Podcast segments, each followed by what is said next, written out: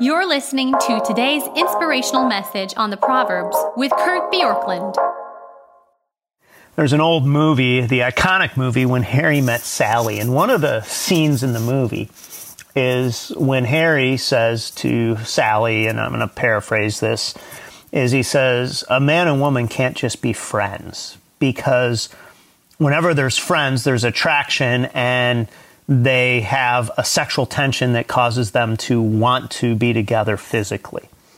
And Sally's horrified at this idea and says she has lots of friends and that there's no way that that's true. And then the movie plays out and they become friends and then they ultimately get together, although for a while they're not sexually attracted to each other, showing in a way that friendship can be the basis of a great relationship but also kind of reinforcing this idea. Now, I certainly believe that it's possible for men and women to be friends to a degree, but the point of when Harry met Sally is to be careful with emotional connection.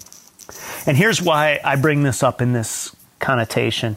When we're in Proverbs chapter 5, what we know is that Proverbs is telling us about how to be careful not to get uh, caught into an illicit sexual relationship. But what it does is it tells us to drink water from our own cisterns and speaks to the need for an exclusive relationship, enjoying the relationship you've given me. And then there's this idea here of what I'm going to call an emotional connection.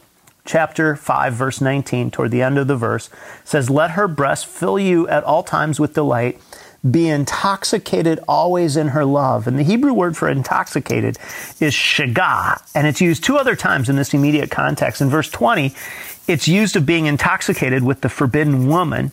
And then in verse 23, it's used for being led astray by his lack of discipline and great folly. And so this word that's translated led astray by something is so strong that, that we're being led astray by something that's so strong that it's hard to resist. The implication is that you will either be intoxicated by your spouse's love or there will be a temptation to be intoxicated by others' love. And here's why I bring up when Harry met Sally. It's not that friendship with somebody is uh, necessarily a wrong thing. I'm not sure that everybody needs to run around scared that any friendship becomes sexual. But the point is to foster the emotional connection with your own spouse to such a degree that that connection is so strong that no other connection even begins to register in the same uh, kind of space in your life. And so this really highlights the need for a deep emotional connection that leads a couple to love and being to this being together and discovering all the deep things that are within the other person. This kind of emotional connection is not possible without uh, prioritizing the other person's heart. I don't know if you have been around little kids, but when my kids were young, one of the things they loved to do was play this game of chase.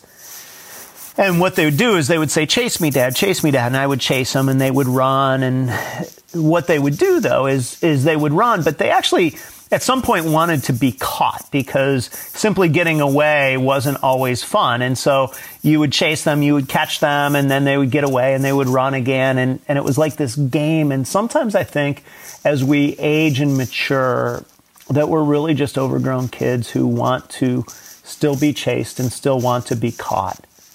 And the picture here of being intoxicated by the wife of your youth or the spouse of your youth is this beautiful idea of saying, continue to chase one another, to pursue each other's hearts, to know each other's deepest parts, and you will safeguard your marriage because your marriage then will not be vulnerable to simply the illicit advances of other people or the desires that other people have in your in your life. And then chapter 5 just ends with these words. It says, For a man's ways, verse 21, are before the eyes of the Lord, and he ponders all his paths.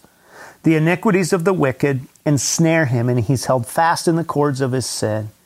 He dies for lack of discipline, and because of his great folly, he is led astray. And again, that idea of being intoxicated. So here, this, this chapter really is a choice between being so naive, so foolish that you let the wayward woman, the wayward man ensnare you into their way of life and there's a consequence, or you drink water from your own cistern, you prioritize your own spouse and you pursue them, cherish them, enjoy them, have an emotional connection, be exclusively theirs. And that is the greatest safeguard for your marriage. And so today, this week, make a decision to say, I'm going to choose the spouse of my youth to be satisfied, to drink water from my own cistern rather than from the wayward person. Thanks for joining us here today. There's a lot of great content to explore on Orchard Hill Plus and on the Orchard Hill main feed from the weekend.